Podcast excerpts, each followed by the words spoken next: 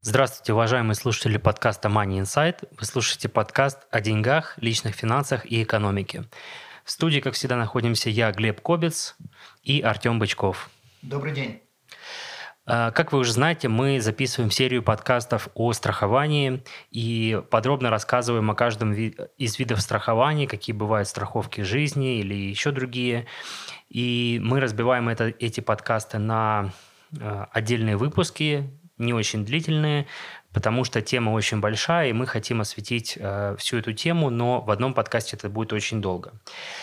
Э, как, может быть, вы уже слышали предыдущие наши подкасты. Если не слышали, мы вам рекомендуем их послушать, потому что там мы э, делали такую вводную часть в страховании в, о страховании в Канаде. В этом выпуске мы уже поговорим более подробно о э, страховке жизни, бывают разные виды страховок жизни, и в данном подкасте мы говорим о временной страховке жизни, или как она по-английски называется, Term Life Insurance. Правильно, Артем? Все правильно, да. Хорошо, давай начнем. Money Inside – ваш подкаст о деньгах, экономике и личных финансах. Мы расскажем о том, как эффективно распоряжаться деньгами, пользоваться кредитами и уменьшать долги, регулярно откладывать средства и успешно управлять вашими инвестициями, позаботиться о будущем детей и оставить достойное наследство. MoneyInsight.ca – ваш подкаст о финансовой грамотности.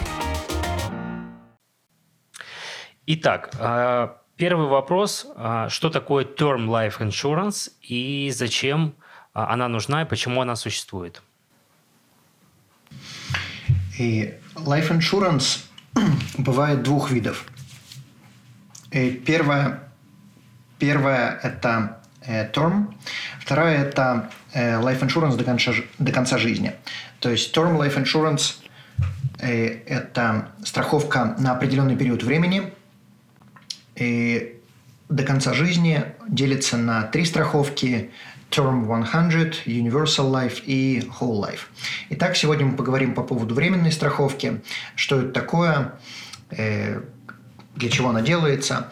Временная страховка делается обычно на период времени, для которого вам нужна страховка. То есть, например, если у вас есть ипотека, то вы делаете э, страховку на период времени ипотеки, или если у вас есть маленькие дети, то до тех пор, пока они не выросли, вам нужна страховка, чтобы, не дай бог что, этих детей было чем кормить. И период временной страховки обычно от 10 до 40 лет. У большинства компаний это три периода, 10, 20 и 30 лет. Есть некоторые компании, у, которых страховка, у которых страховка может быть э, на некоторые другие периоды, например, 25-15 лет. Э, у RBC Life Insurance есть страховка, которую вы можете сделать на любой период от 10 до, э, извиняюсь, от 1 до 40 лет. То есть э, или на 37 лет, или на 13, или на 26. Насколько хотите, от 1 до 40 настолько и делаете. Ну, у большинства компаний это от 10 до 30 лет. Хорошо. А, предположим, человек захотел заключать, купить такую страховку. А, что она ему покроет? Страховка жизни э, покрывает сумму, на которую человек застраховался. Э, она не дает больше, она не дает меньше. То есть, если человек, предположим, застраховался на 20 лет, э, застраховался на 250 тысяч долларов, то в случае смерти в течение этих 20 лет человек получит 250 тысяч. Вне зависимости, какая у нас инфляция, вне зависимости ни от чего, это будет та самая сумма, на которую человек застраховался. Хорошо. А что является э, важным критерием при заключении страховки? И на цену страховки и на э, то, дадут человеку страховку или нет, э, влияют некоторые факторы. На цену влияют факторы такие, как пол человека, мужчина, женщина, возраст, состояние здоровья, также состояние, здоровья у родителей или у братьев, у сестер, в некоторых случаях также состояние здоровья у бабушек, дедушек – также э, влияет, курит человек или не курит. Если человек курит, то цена страховки может быть более чем в два раза дороже, чем у некурящего в такой же ситуации. Э, также влияет, каким видом спорта человек занимается. То есть, если человек, предположим, катается на лыжах постоянно, то страховка может быть из-за этого дороже. Также влияет э, были ли какие-то проблемы с законом у человека. Э, например, если человек превышает скорость, и его постоянно на этом ловят, тогда страховка из-за этого может быть тоже очень дорогая. Э, если у человека были какие-то criminal records, или же если у человека было банкротство, то страховку обычно не дают. Хорошо, а почему, предположим, влияет э, штрафы за вождение, за нарушение правил дорожного движения на страховку жизни? Вопрос хороший, как бы, как, какая связь? Ну, связь э, всегда заключается в рисках. То есть цена страховки и дадут или не дадут страховку заключается в рисках, которые страховая компания рассматривает в том или ином действии. То есть, если у человека ловят за превышение скорости, значит, соответственно, он слишком быстро ездит, значит, соответственно, риск, что он погибнет, намного выше, чем у человека, который не превышает скорость.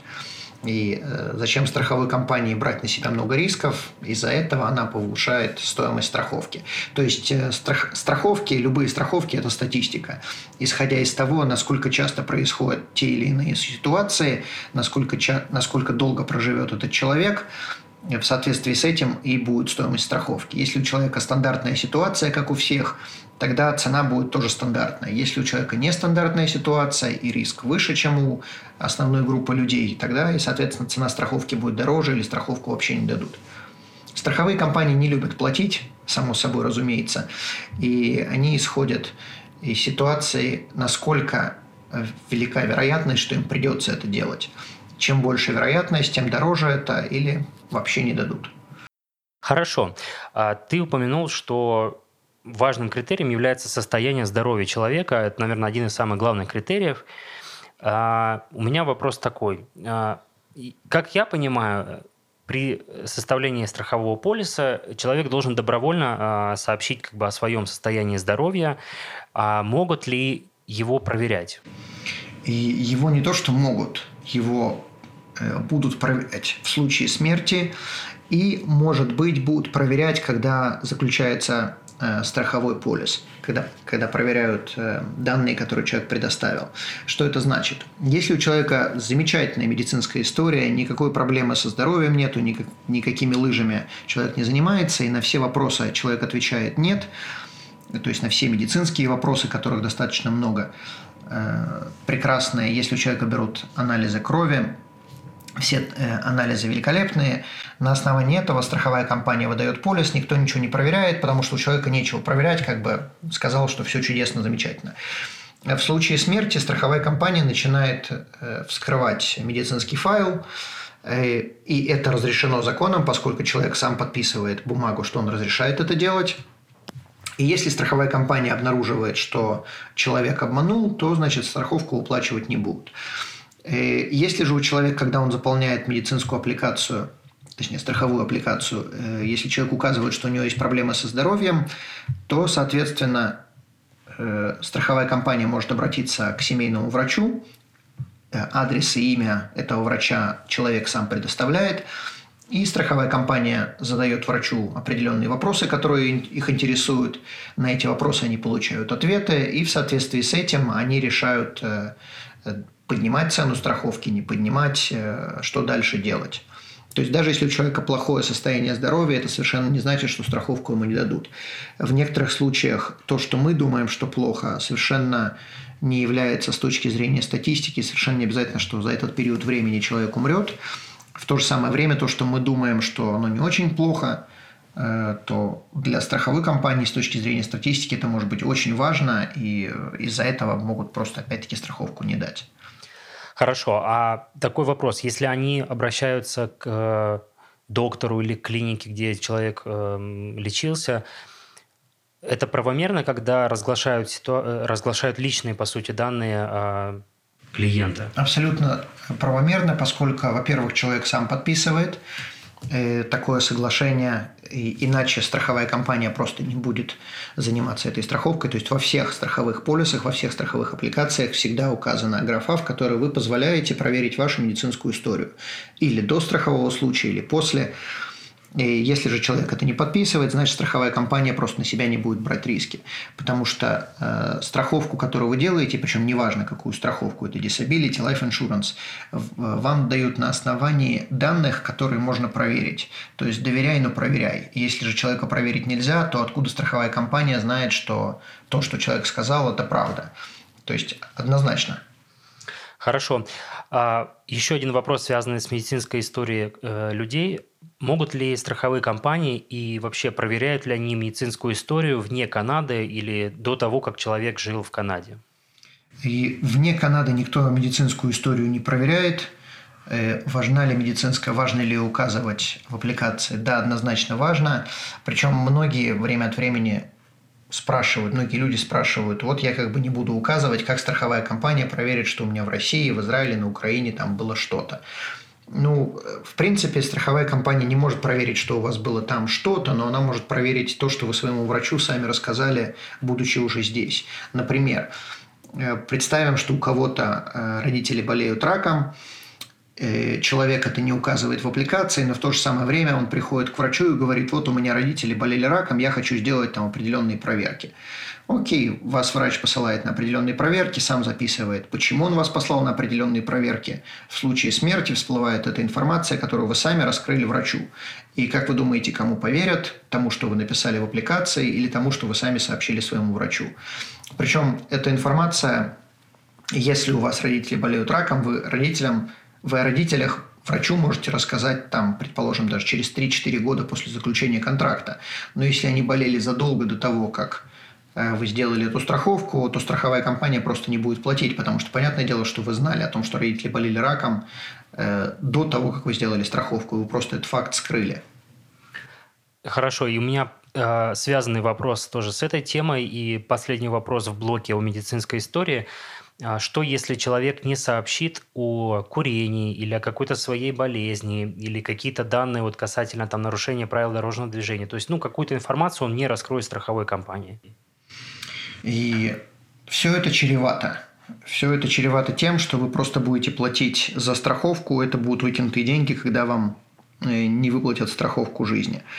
Э, страховая компания практически всегда проверяет информацию о человеке, им очень сложно будет что-либо проверить после пяти лет, после того, как вы заключили контракт, тем более будет сложно что-либо проверить через 10 лет. Но если смерть происходит в течение двух, трех, четырех лет, э, страховая компания будет поднимать все, что можно, чтобы, понятное дело, не заплатить. И, соответственно, если она обращается в полицию и получает репорт о том, что у человека было какое-то нарушение, которое он не сообщил, или было что-то, что он знал в плане здоровья, и человек не сообщил, то деньги просто выплачиваться не будут. Но э, чем дальше, чем больше срок проходит от заключения контракта, тем меньше шансов, что будут проверять. Э, опять-таки, это не значит, что не будут, могут. Они имеют право проверить это когда угодно. И если они обнаружат обман, то, значит, соответственно, в соответствии с этим они не заплатят деньги. В то же самое время у страховых компаний есть два года, когда они могут не заплатить не только в случае обмана, но в случае упущения какого-то. Э, например, вас спрашивали, ходили ли вы к врачу, вы отвечаете, что не ходили, просто не из-за того, что вы хотели обмануть, а просто вы забыли о том, что у вас было посещение любого натуропата, предположим, три месяца назад, вы об этом даже не думали, просто забыли упомянуть. Оно совершенно никак бы не повлияло на страховку, и оно не было чем-то серьезным, но в течение двух лет, если вы забыли упомянуть такой факт, страховая компания имеет право не заплатить. Через два года э, факты, которые не касаются страховки, то есть, вот, например, посещение натуропата, оно бы никак не повлияло на, э, ни на стоимость страховки, ни на решение, дать вам страховку или не дать, через два года после того, как вы сделали страховку, вам должны будут выплатить э, в соответствии с полисом, и страховая, страховой компании уже будет намного сложнее отвертеться э, через два года, период два года. Понятно. Хорошо, мы на этом наш блок первый заканчиваем. В следующем блоке мы поговорим о того, Э, о том, а, от чего зависит цена страховки, сильно ли отличаются цены между разными компаниями, при каких условиях а, могут э, вам отказать в открытии страховки. В общем, об этих вопросах мы поговорим в следующем блоке. Money Inside. Ваш подкаст о финансовой грамотности. Хорошо. А, в первом блоке мы поговорили о а, все, что связано с медициной при открытии страховок, страховки жизни. Теперь у меня вопрос а, уже касательно цены. То есть от чего зависит цена, и как она может варьироваться, и сильно ли отличаются цены между разными страховыми компаниями? Цена зависит, как мы уже сказали, от многих факторов. Состояние здоровья, спорт, э, пол человека, мужчина, женщина, курит, не курит, семейная история – Э, страховка для женщин э, при всех равных, если сравнивать со страховкой мужчин, стоит дешевле, потому что женщины живут дольше статистически. Э, страховка для курящих стоит намного дороже, чем для некурящих. Причем, когда я говорю курящих, имеется в виду именно э, сигареты, не марихуана. Многие страховые компании не рассматривают марихуану как Э, курения, и если вы курите очень немного, то есть, предположим, одну или две сигареты в неделю, то вы считаетесь некурящим и идете э, как некурящий. Просто об этом надо будет сообщить, что вы курите марихуану, но если вы не курите табак, тогда цена будет стандартная, как некурящий. Э, если страховая компания решает повысить стоимость страховки по той или иной причине из-за здоровья или из семейной истории или еще чего-либо, тогда это называется Э, страховка rated, то есть у нее есть рейтинг, то есть они повышают на какую-то определенную сумму.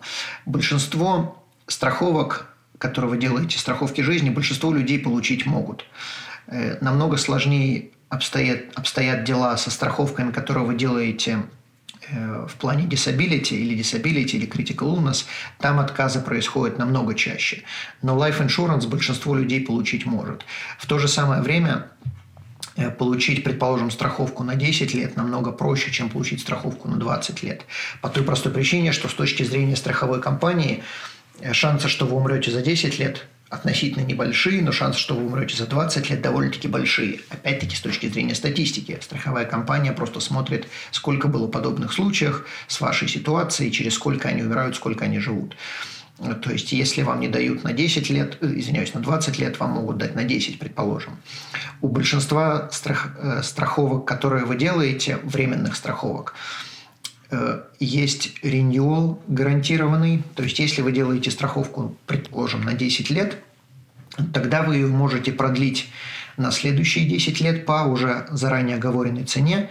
Просто посмотрите, когда вы будете делать такую страховку, что у нее есть гарантия, это называется гарантия renewal. Не у всех страховок это есть, но в большинстве случаев эта опция присутствует. Она ничего не стоит, она просто как бы есть. То есть, соответственно, если вы сделали страховку на 10 лет, и 10 лет прошло, то вы можете продлить на следующие 10 лет. И через 10 лет еще на следующие 10 лет. И так до определенного возраста, обычно это 80-85 лет. Недостаток заключается в том, что когда вы продлеваете на следующие 10 лет, а потом продлеваете еще на 10 лет, стоимость такого продления будет очень большая. И причина, почему вы будете продлевать, а не делать новую страховку, это только если у вас плохое здоровье и вам страховая компания никакая вообще не дает страховку. Тогда у вас хотя бы есть эта опция продлить дорого, но тем не менее вы можете это сделать.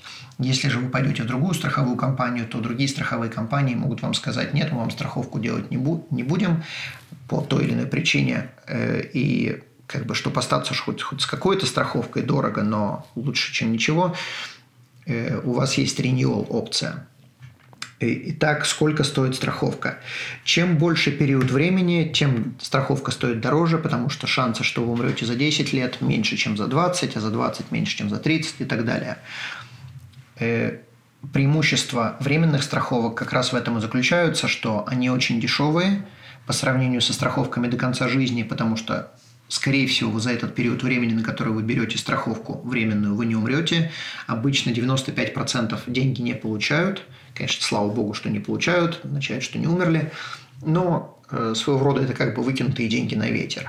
Те же самые 5%, которые деньги получают, они очень рады точнее их родственники, я подозреваю, наследники очень рады, что страховка была. Сколько стоит страховка? Цена очень сильно варьируется от э, суммы страховки, понятно, от возраста. Чем старше человек становится, тем она дороже.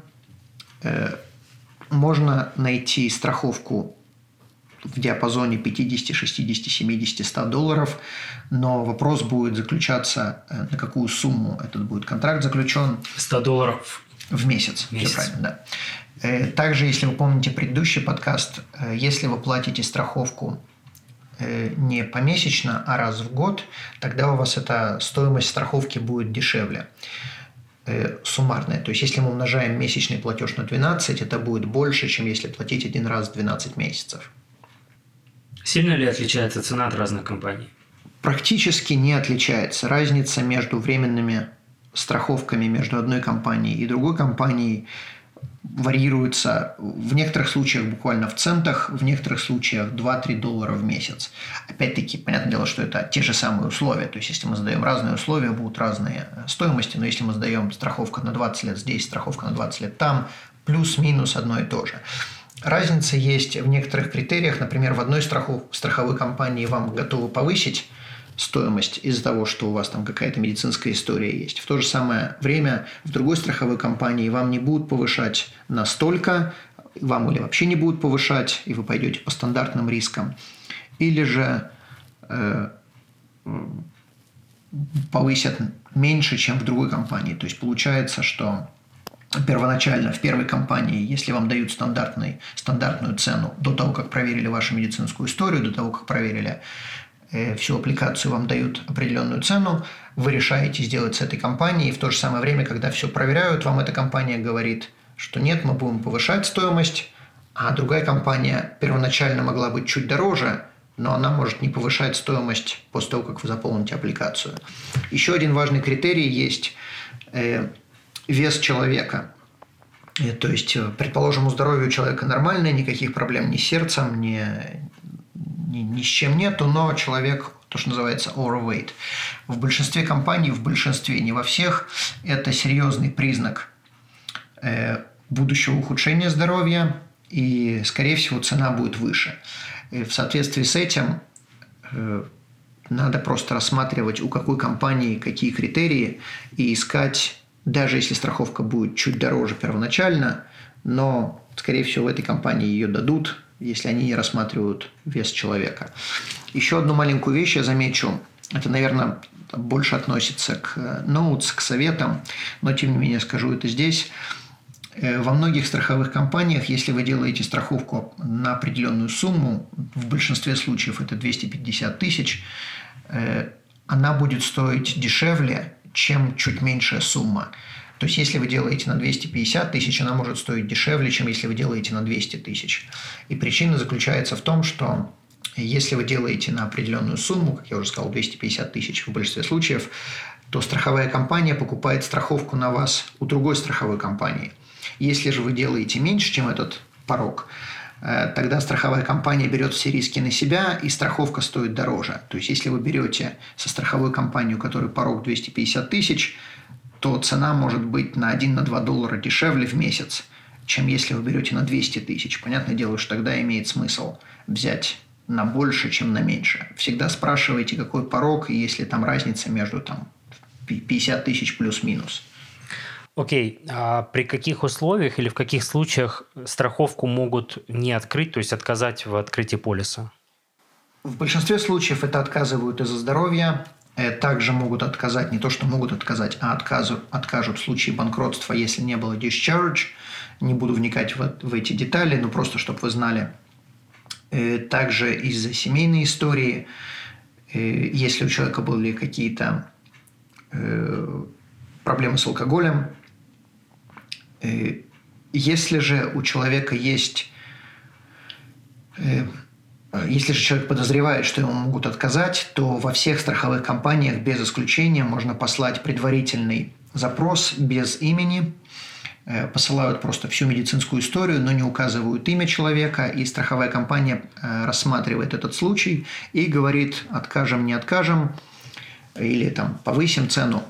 И это важно, потому что в большинстве случаев, если какая-то страховая компания повышает стоимость по той или иной причине, то все страховые компании следуют э, по тем же стопам. Э, то есть, если одна повысила в полтора раза, то и большинство других будут тоже повышать в полтора раза. В то же самое время, если э, проверить предварительно у нескольких страховых компаний, и какая-то страховая компания скажет, что она примет этого клиента без повышения цены или без того, что без отказа, тогда надо посылать в эту страховую компанию. То есть просто спрашивайте своего агента, может ли он послать заранее э, запросы в страховые компании, проверить, э, дадут или не дадут. Для большинства людей это не важно, потому что большинству людей будет стандартная цена, и, скорее всего, страховку дадут без проблем, но когда это критические какие-то случаи, ситуации, лучше спрашивайте, чтобы послали запрос заранее без вашего имени. Хорошо, а если у человека уже есть страховка, он какое-то время ее выплачивал, выплачивал, а потом оказывается так, что у него, допустим, что-то случается, он ее не может дальше платить, или он просто не хочет ее платить. Что происходит в таком случае? Человек может отказаться от страховки в любой момент, можно позвонить в страховую компанию, они предоставят бланк, на котором надо будет расписаться, и человек может эту страховку прекратить в любой момент. Никаких контрактов в данном плане у человека нет, никаких обязательств. Также есть возможность, э, я не знаю, всегда ли это есть, но я как бы неоднократно такое встречал, э, страховку можно уменьшить. То есть, если у человека, предположим, страховка на 250 тысяч, он понимает, что он не может ее платить, то можно просто попросить ее уменьшить до любой другой суммы, там, 180 тысяч. Если 180 может платить, то теперь просто будешь платить в соответствии с той ценой, которая э, как бы prorated относительно э, то есть она не будет дороже из-за возраста, она будет просто сумма уменьшена. Не надо там никаких аппликаций делать, просто даем запрос в страховую компанию, они уменьшают и стоимость, и покрытие. А если, предположим, человек имеет страховку жизни, и он переезжает жить в другую страну? Также никакой проблемы с этим нету при условии, что человек платит из канадского банка. Если платеж поступает из канадского какого-то ресурса, или если он платит раз в год, или если страховка платится раз в месяц, но из канадского банка человек может жить где угодно, никакой проблемы нету. Окей, спасибо. И у меня еще один вопрос есть. А, получает ли клиент какие-то дополнительные, может быть, услуги от компаний страховых, когда он заключает страховой полис? Э, во всех страховках, неважно какие вы делаете, временные, постоянные, можно сделать, добавить некоторые опции, которые называются riders. Riders – это опции дополнительные, которые стоят денег, и что они дают? Помимо страховки вы можете, предположим, добавить опцию э, critical illness. То есть, если в случае заболевания человека каким-то критическим заболеванием, э, человеку выплачивают еще там определенную сумму денег, на которую он застраховался, то есть на, на какую сумму вот этот вот rider. Также есть опция rider, если человек стал недееспособным, чтобы страховка выплачивалась страховой компанией, а не человеком. Также есть, например, райдер э, добавить э, страховку на детей. То есть вы делаете страховку на себя, но при этом у вас есть еще на какую-то сумму Э, страховка жизни на детей, и по достижении 18 лет э, или 19 лет э, эту страховку, которая сделана на детей, можно конвертировать и гарантированно они получают тоже страховку жизни, на которую они застраховались. Предположим, вы добавили туда 20 тысяч долларов на каждого ребенка, и по достижении 20 лет ребенок получает 20 тысяч долларов страховку жизни. Хорошо, большое спасибо. А, на этом мы наш подкаст о временных страховках жизни будем заканчивать. В следующем подкасте мы поговорим о permanent, или как она еще называется, whole life, то есть на всю жизнь страховка до конца жизни э, того, кто страхуется. Расскажем подробно тоже об этой страховке. Я напоминаю, что вы всегда можете задать свои вопросы в комментариях под этим подкастом на сайте moneyinsight.ca или э, в группе «Финансы с Артемом» в Фейсбуке. А, не стесняйтесь, задавайте любые вопросы, мы их осветим в наших, осветим в наших подкастах. Большое спасибо, что послушали этот подкаст. До скорых встреч и успехов в деньгах. Спасибо, до свидания. Money Insight. Ваш подкаст о финансовой грамотности.